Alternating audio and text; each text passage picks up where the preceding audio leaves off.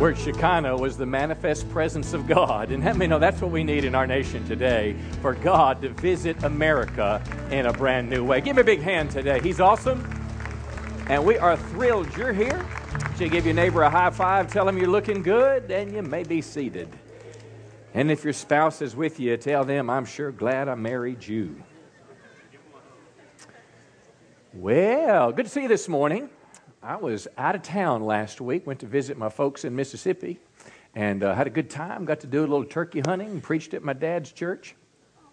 How did that get up there? In case you're wondering, I only kill the bad turkeys. And the way you recognize a bad turkey is he has a real long beard. So uh, if you know where any bad ones are, I'll help you move them from your pasture to your refrigerator, and uh, we can do that. Anyway, I got to preach at my dad's church last week. Always a great, great thing. I mean, no, you don't ever want to take for granted your family. You don't ever want to assume that tomorrow will be just like today, but you want to redeem moments, whether your kids are young or old or your parents as well. Well, next week I'm going to start a series called Dumb and Dumber. Can you say that with me? Dumb and Dumber. I won't ask you if you saw the movie, but what I'm going to do is I'm going to use some, some people in the Bible that did some really dumb things to show us what to avoid so we can enjoy God's blessing.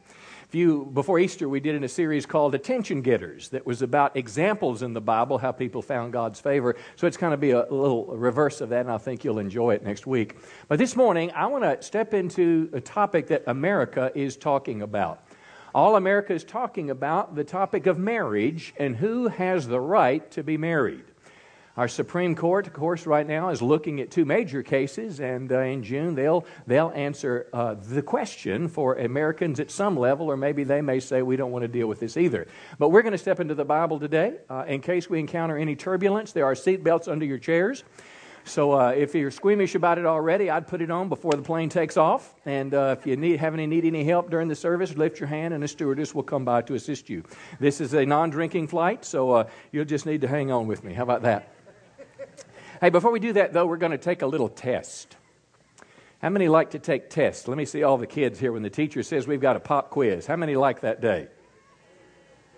Okay, but today is a little different day because this is a preacher quiz. So here's what we're going to do 10 quick questions. They're all true and false. And you've got 10 little uh, answer recorders here on your hand. Anytime I read a question, and I don't want you to super analyze it, and I don't want you to look at what did he mean by that word, just first response. And anytime you think it's true, I want you to hold your finger up. And I'm not going to embarrass you. I'm not going to ask you at the end to respond. Nobody's going to know. But in your own mind, and then I'm going to kind of contrast the answers uh, as we start uh, th- this morning's message. Here's the first question It's okay to worship God any way I want to.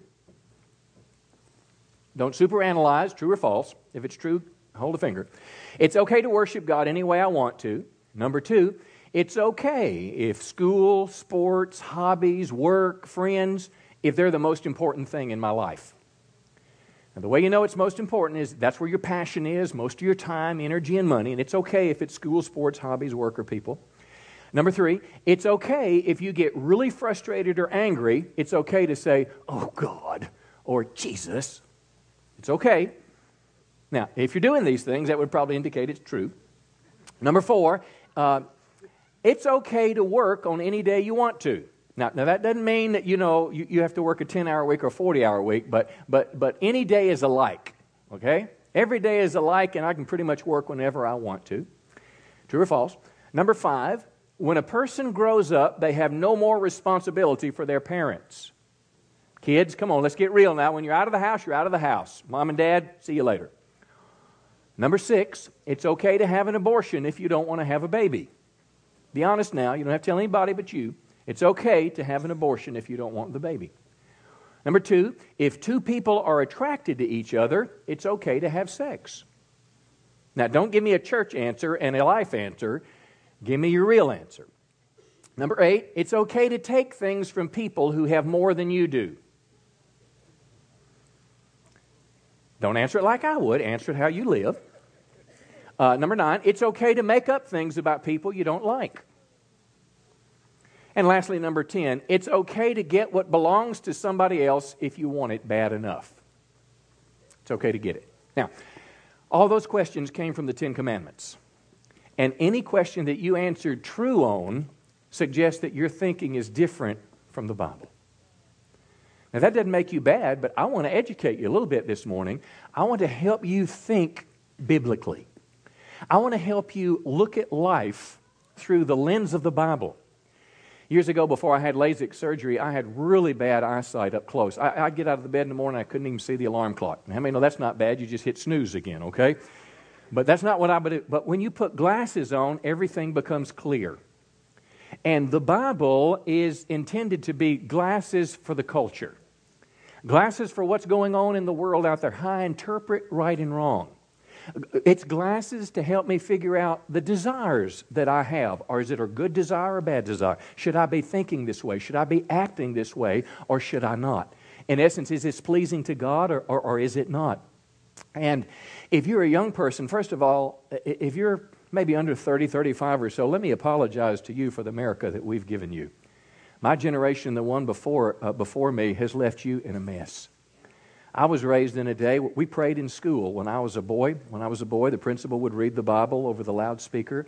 Uh, today, you're even taught in your textbooks that God doesn't even exist, and, and evolution is the, is the, it brought everything into existence. Listen, when the teacher teaches you that, I just want you to think in the back of your mind it takes more faith to believe that nothing created everything than it does to believe, come on, that a deliberate, intelligent God created what we enjoy around us. But we've left you a mess. We've left you a moral mess. When I watch TV, and I even record the old show, some of the old shows, Andy Griffith never had a problem like you have today. You watch TV shows today, and buddy, it's a whole different world.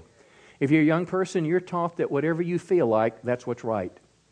And you're often couched in words of as long as it doesn't hurt anybody. But even in some cases, if you really, really want to do it, that's okay too. We've left you a mess. And I want to encourage you this morning to listen with me as we talk about the subject of, the, of marriage and ask the question from this perspective. Because I'll talk to you about things that you won't hear in the news and that you will not hear in your modern classroom. I'll talk to you from the perspective of a pastor who believes the Bible, who wants to give you a Bible view of marriage.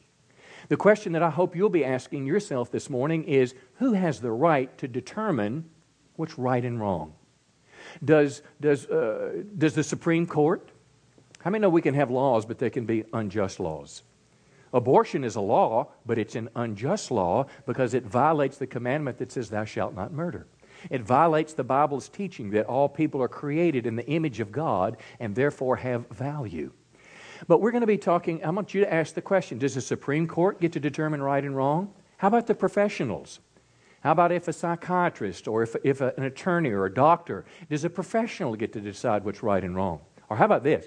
How about the majority? If we can just convince enough of us to say this is right, well, then that's what we should do. Or the one that's we are really, really challenged in American culture is I get to determine what's right and wrong. And what may be right for me doesn't have to be right for you because we're individuals and we can figure it out. I'll suggest to you there's another way of determining right and wrong that's way, way better. It's what God has to say on the subject. Because when God speaks clearly on something in His Word, the Bible, I mean, no, we should listen. And then we need to make a choice. Our choice is not do we agree with the topic, but our choice is am I going to go God's way or am I going to go my way? Come on, tighten up your seatbelt a little bit, all right? Uh, I know we just hit a little pocket of turbulence, but we want to talk about marriage from that, uh, from that uh, vantage point today. Go Genesis chapter 2. Genesis chapter 2. And again, all these notes are, are on our, uh, the web page. They're actually, if you want to bring your iPad to church, you can pick it up on Saturday. The notes are already there. The message will be there in a couple days. If you've got a smartphone, they're there. Uh, what does God say marriage is in the Bible? Now, even the way that I phrase that question is significant God has already told us what marriage is. And we're in the process as Americans of trying to redefine not only the term, but redefine what's right and wrong. Here's what God says Genesis 2.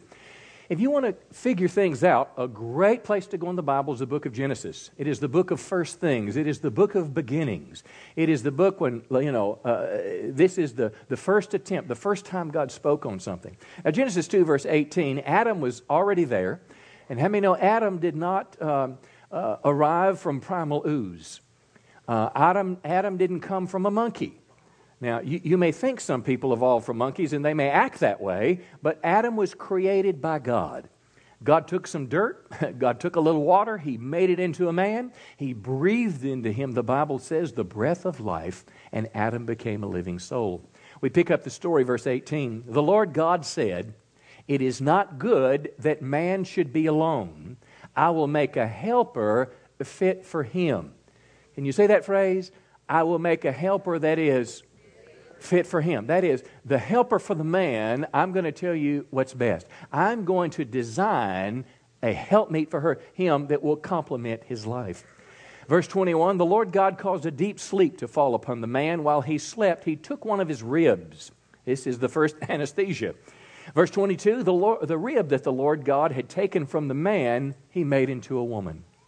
Now, I want you to see when God made the woman, He didn't take him from Adam's brain. Now, I know some men seem like they have half a brain, but this is not the reason. He didn't take him from uh, his brain so she could boss him or rule him, nor did He take the part for the woman from his feet so he could she would be subservient to him and he would rule her. But he took the rib, very significant, su- suggesting that we're co equals in this journey of life. Come on, men and women. We may have different roles in marriage, different roles in the home, but yet we are, in the eyes of God, we are co equal uh, partners as we share the journey of life together. Now, verse, uh, verse 24 Therefore, because of this, a man shall leave his father and his mother Father, the male, mother, the female. It's not someone of a different sex trying to be the father or trying to be the mother. It's who God created us to be. The gender that God gave you at birth is the gender that God wants you to be. If you struggle with this issue, let me tell you, the starting place for your happiness is beginning to accept yourself the way you are. We live in a world that's, how many know, carries the brokenness of sin and the brokenness that we have in some physical ways, listen, that's because of the evil in the world. But God is the one leaves a father and his mother. Now we learn about the right place for children to be raised. The healthy, normal way to raise a child is with a father and a mother sharing the same home together. So here, a man leaves mom and dad and he holds fast to his wife. Not another man, not an animal. Adam had, had animals, uh, uh, uh, God was there, but it was the woman that God brought together. And then notice it says, and they shall become one flesh. One flesh is a direct reference to sexual intercourse. It is the picture of marriage, of a man and a woman coming together. So the Bible clearly teaches marriage is God's idea, a man and a woman to complement one another, to complete one another. It was the helper that was fit for him. And the biblical purpose of marriage, now listen, is threefold. Number one, from this passage, it is companionship to complete us. It is the place to produce and to raise healthy children, and it is the joy of sexual intimacy. That's why God gave us marriage between the man and a woman. Now, leap ahead to the words of Jesus, Matthew chapter 19. You will see that Jesus affirmed the same thing. Some would say, well, the Old Testament was, is older, it's irrelevant, now we're in a newer day. Look, we may have iPhones and uh, uh, Androids and HD TV, but let me tell you what, our world's a mess. Everybody would agree with that. Everybody. When I went to school, the thing the teachers worried about the most was kids putting gum under the desk, was kids missing the trash can. Today, we want to make sure that every child went through the metal detector. Today, the policeman has to look through the backpack to make sure there's no bombs or there's no weapons. Listen, friends, our world is not better. Our world is not better with a million abortions a year in America. Our world is not better with violence, so much violence, we don't know what to do with it. And the only response of the government is, is, is take the guns away. Did you know that there are way more people that are killed with knives, way more people that are killed with fists, come on, than there are with guns? Way, way, way, way, way, way more. But the response of man, when you put God out of the equation, is let me control man. And all you end up with is a dictatorship or communism or whatever we've got in America today, communism light. Something is missing when you move God from the equation. Now, let's keep reading. Marriage, God's idea. But Jesus told us, Matthew 19, verse 3, the Pharisees asked Jesus, Is it lawful? Is it right? Is it correct for a man to divorce his wife?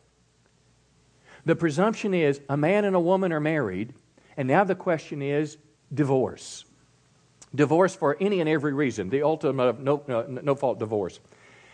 Jesus said, "Haven't you read?" And now he refers to Genesis 2:24 that at the beginning the creator made them what? You know, there's some things about life that God has already predetermined. I may not like it. You, you may not like the color of your skin. I, guarantee, I don't like the fact that I got a little bald spot and I can really see it when I turn around, so I don't turn around much.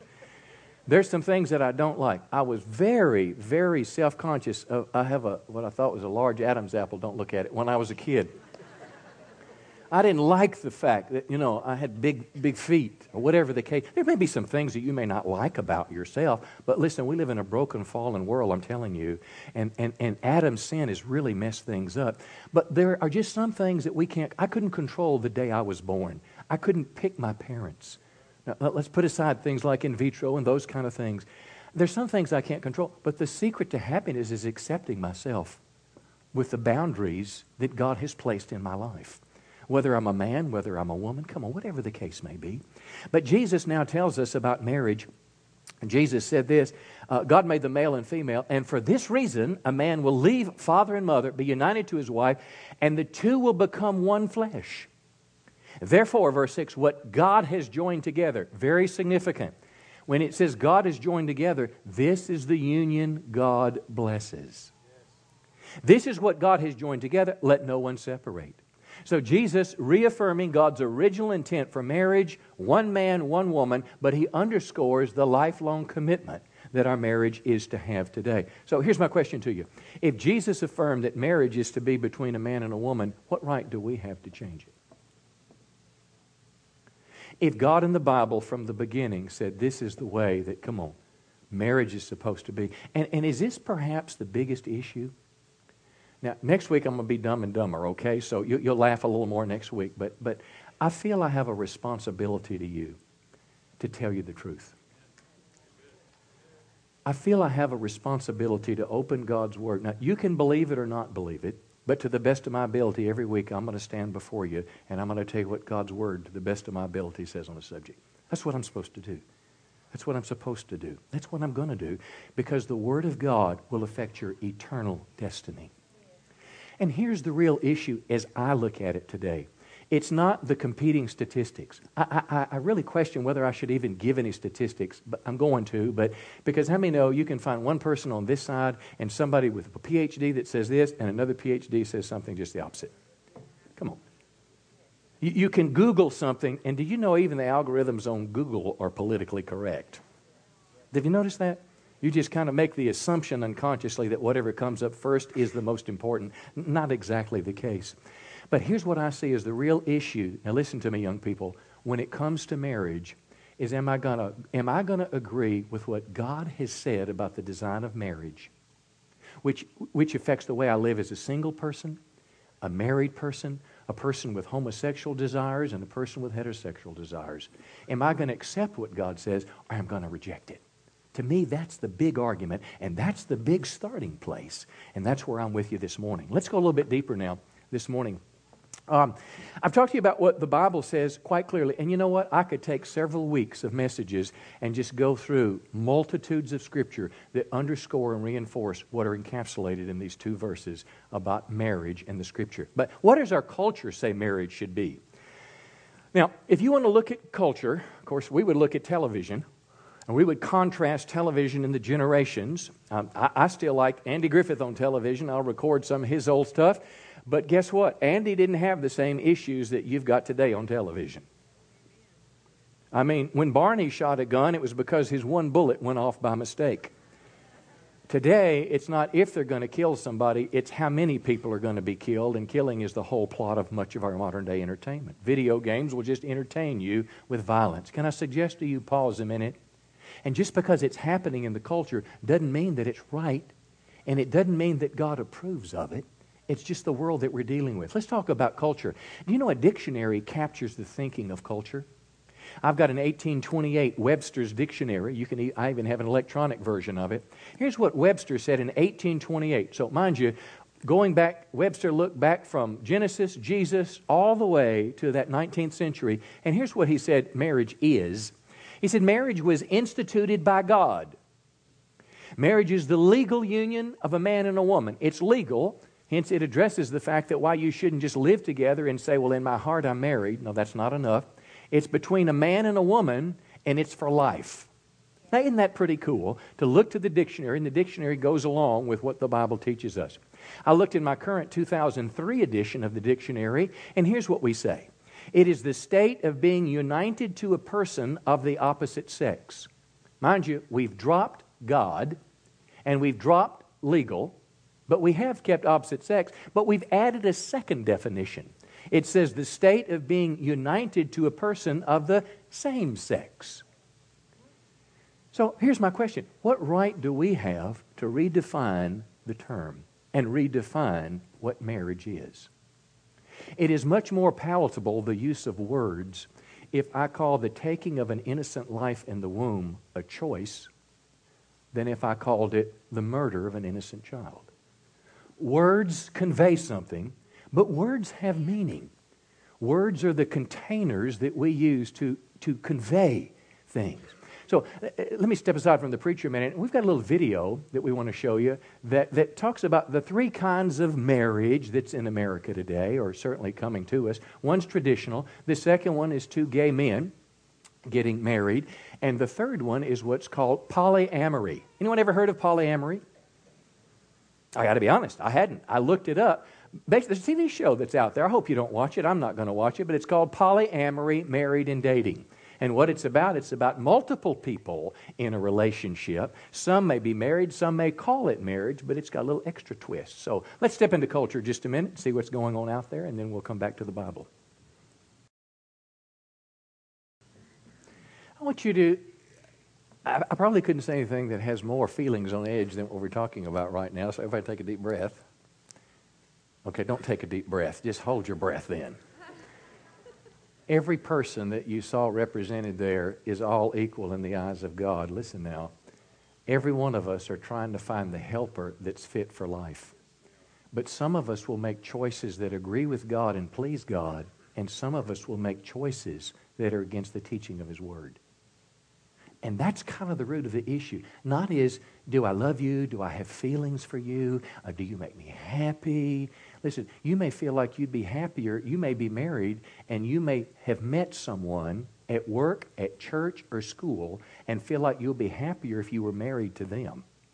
You may be a young person, and your boyfriend may be telling you, you'll be happier if you have sex with me.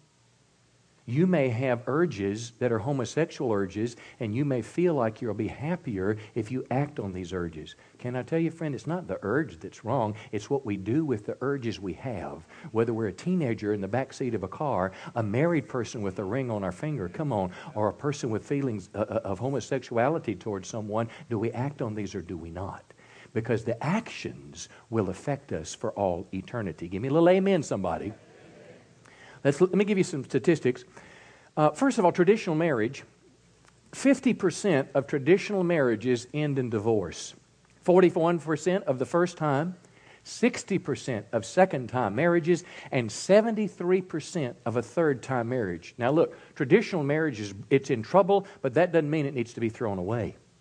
Now, if you want some great statistics on what I'm preaching about, go to the Family Research Council or the American Family Association. There's lots of good ones out there. Family Research Council tells us this, though marriages, traditional marriages that are working.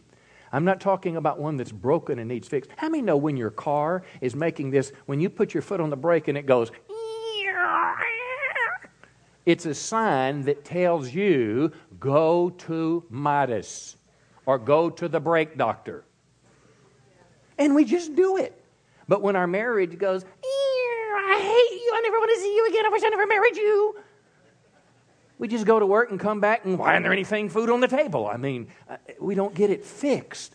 But if we get it fixed, uh, Family Research Council tells us studies show you'll have greater sexual satisfaction in a traditional marriage. You'll be less likely to be poor, less likely to commit suicide, less likely to commit crime, less likely to be abused or to abuse, and you'll be healthier. Why? Because it's God's design. It is the helper fit for you. Children, do you realize 41%, 4 out of 10 children are born to unmarried couples? Some of them living together, some of them on a one night stand. 41% of kids, but studies also show, Family Research Council, that children are happier and more secure with a mom and a dad in the same home. So, working it out for the children's sake, listen, friends, is a valid motivation. Your children, if you and, you and your family, you and your spouse get along, your children are going to be healthier. They'll be less apt to commit suicide. They'll make better test scores. Now, these are just facts I'm giving you. Uh, how about, how about uh, unmarried couples, people that are living together? And first of all, let me say this. If you're here today and you're living with someone, I am glad you're here. Just as I am, if you're married, I'm glad you're here. If you're gay, I'm glad you're here. Come on, when we walk through the door, this is a church that recognizes all of us are sinners. Come on, struggling to find God's grace. But God's grace does not imply our acceptance of things that He clearly tells us are wrong. This is a choice that we have to make. Living together, 12% of U.S. couples, 2010, 12% of us as couples were living with someone and not married to them. Now, forget the Bible just a minute. Doesn't it just make sense to try something out before you buy it?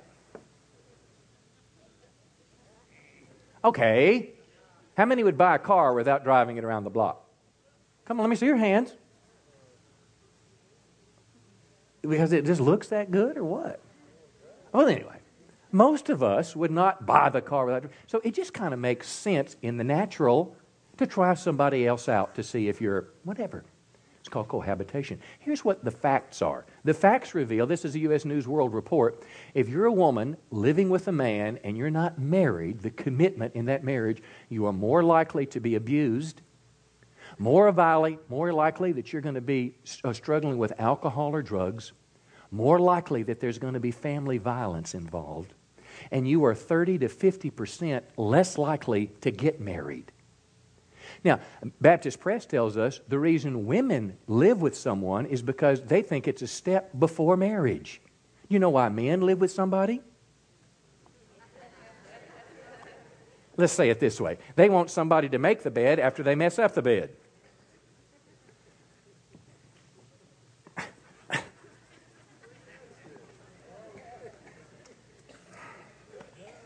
I don't know if I'm a bad joke teller you're just too religious today. I don't know. Come next week, Dumb and Dumber. That'll be, that'll be right up our alley. The Family Research Council says some tragic things about the homosexual lifestyle. Homosexuals as a group have a higher level of mental illness, and it's not because they're not smart. Somehow, some reason, there's some pressures that are there. Substance abuse is higher. Dr. Frank Joseph, an orthopedic surgeon of Atlanta, reports that homosexuals' median age of death is 42, heterosexuals, 75. 42, 75. If AIDS is involved, 38 to 39. 78% have a sexually transmitted disease. Tragically, they're admitted to the hospital more frequently. A fourth to a third are alcoholics. And tragically, half the suicides are committed by people struggling in a homosexual relationship. These are not my ideas, they're not my thoughts, but they're the world out there that you don't see on the television. Come on.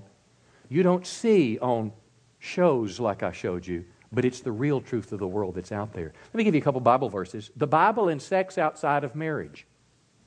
Everybody say sex is good.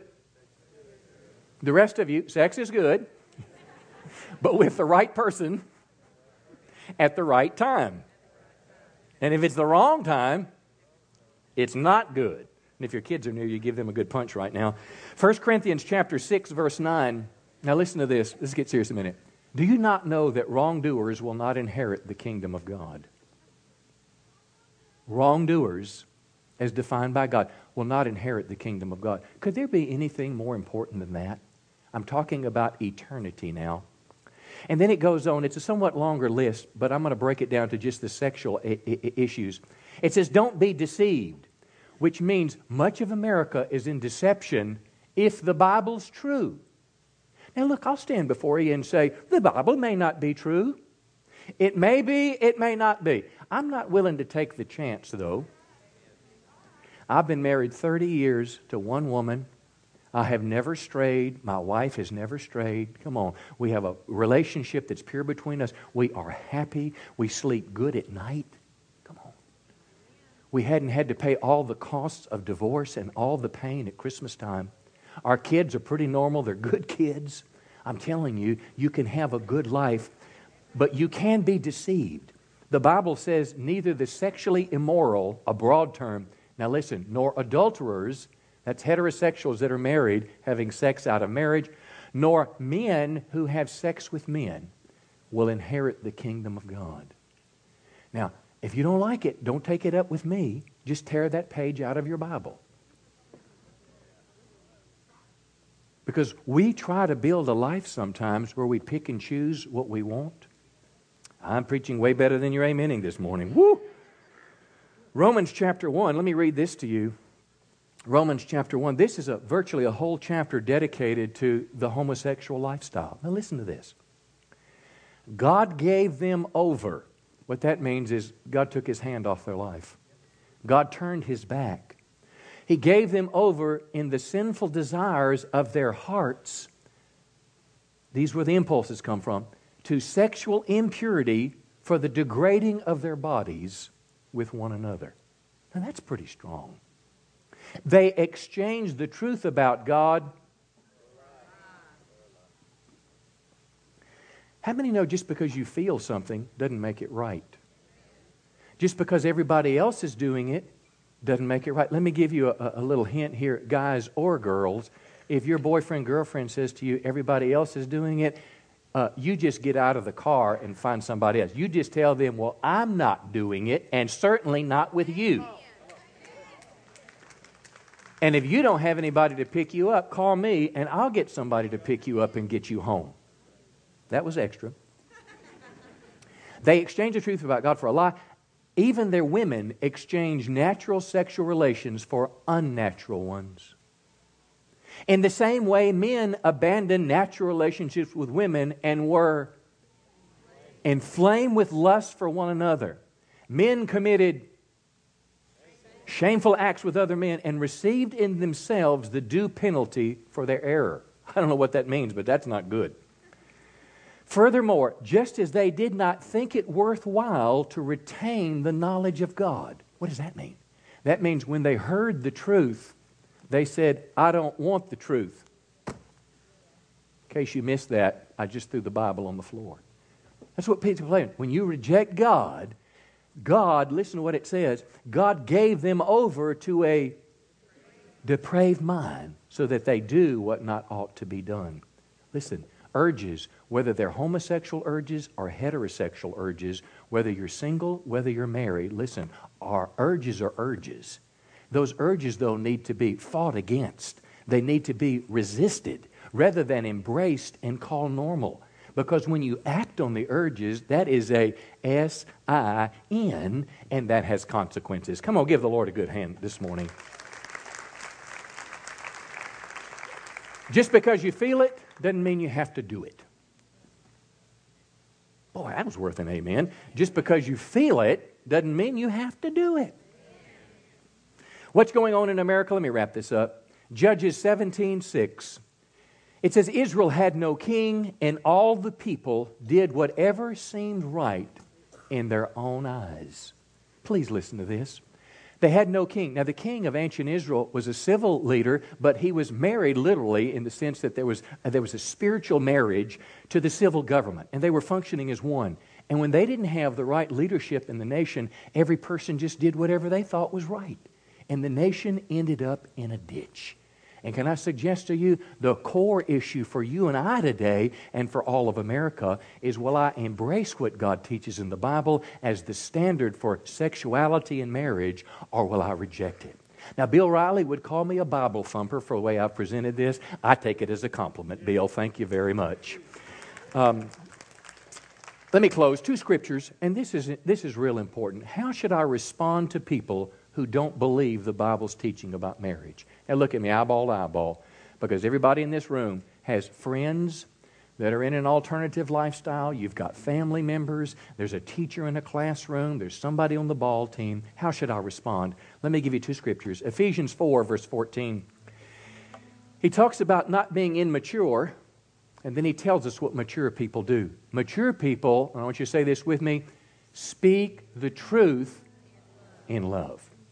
Mature people don't hold signs like some church does at events where homosexuals are present that are demeaning to them as a person. But uh, somebody cares will speak the truth in love. What do I mean by that? Let's say you're working in your yard and you don't like your neighbor. You don't like them because they party all the time and keep you awake, or you don't like them because they're an old fuddy duddy. Bottom line, there's a hedge separating your houses, and you're out there working in the yard, and there's a great big old wasp nest in that hedge. And you just happen to know that your neighbor is allergic to wasps, and if they get bit, they'll have an allergic reaction. It'll be bad, bad news. And they're just on their knees working in the flower bed, going towards that wasp nest. What are you going to do? Come on. If you say anything other than I'm going to warn them and tell them, you you got problems. Every person, even if you don't like them, will tell them the truth. But the important thing is, is you don't tell them in a condescending way. It's not my job to condemn somebody. It's not even my job to judge somebody. Come on, that's God's job. But what my responsibility is, is to speak the truth in love if I care about you. Let me show you a picture on the screen. It's, a, it's in World Magazine. I, I read it most every week. It's a picture. There, there you got the train, the rainbow train. It's like this whole issue of same sex marriage that's coming in America. And I want you to look at all the people. I realize they're far away, but here's a judge with his gavel, and he's gotten off the track. That train's coming too fast. Here's a preacher, he's run off the track. You know, here's a woman with some kids. She don't want her kids to have to deal with it anymore. Here's a guy that even had a sign, marriages between a man and a woman, and he's run away. There's one guy standing here, and I know you can't see him, but imagine him in your mind's eye. He's got his hand, stick it up, just like that, and guess what's in his hand? That's right, God's Word. Which one are you going to be? I don't care if it's with same sex marriage or, or whatever culture issues out there. You just go down the list. What person are you going to be? As for me, I'm going to do my best to speak the truth in love. 2 Timothy chapter 2, last scripture, and then I'll close with prayer. It says, A servant of the Lord must not quarrel, but a servant of the Lord must be, say it with me, kind to who? Everyone. Must be able to teach, must be patient with difficult people and here's the reason why, verse 25 gently instruct those who oppose the truth. Perhaps God will change these people's hearts, and then they'll spend eternity with Him, and then they'll learn the truth when God is using the words of you and I. The Bible says, verse 26, they'll come to their senses and they'll escape from where? The devil's trap. Maybe that's what's going on in our world today. If you care about somebody, you will tell them the truth. Now, listen, even if they call you a bigot, a homophobe, hate speech, that reminds me of the playground days. Remember the old nursery rhyme? Sticks and stones will make my break my bones, but. Well, I rewrote the nursery rhyme for church today. Sticks and stones may break my bones. Your names, they sure do hurt me. I care for you. I really do. That's why I must be truthful. Sticks and stones may break my bones. Your names? yeah, they hurt me. But I care for you. I really do. That's why I must be truthful. God's good, isn't He? Give Him a good hand today.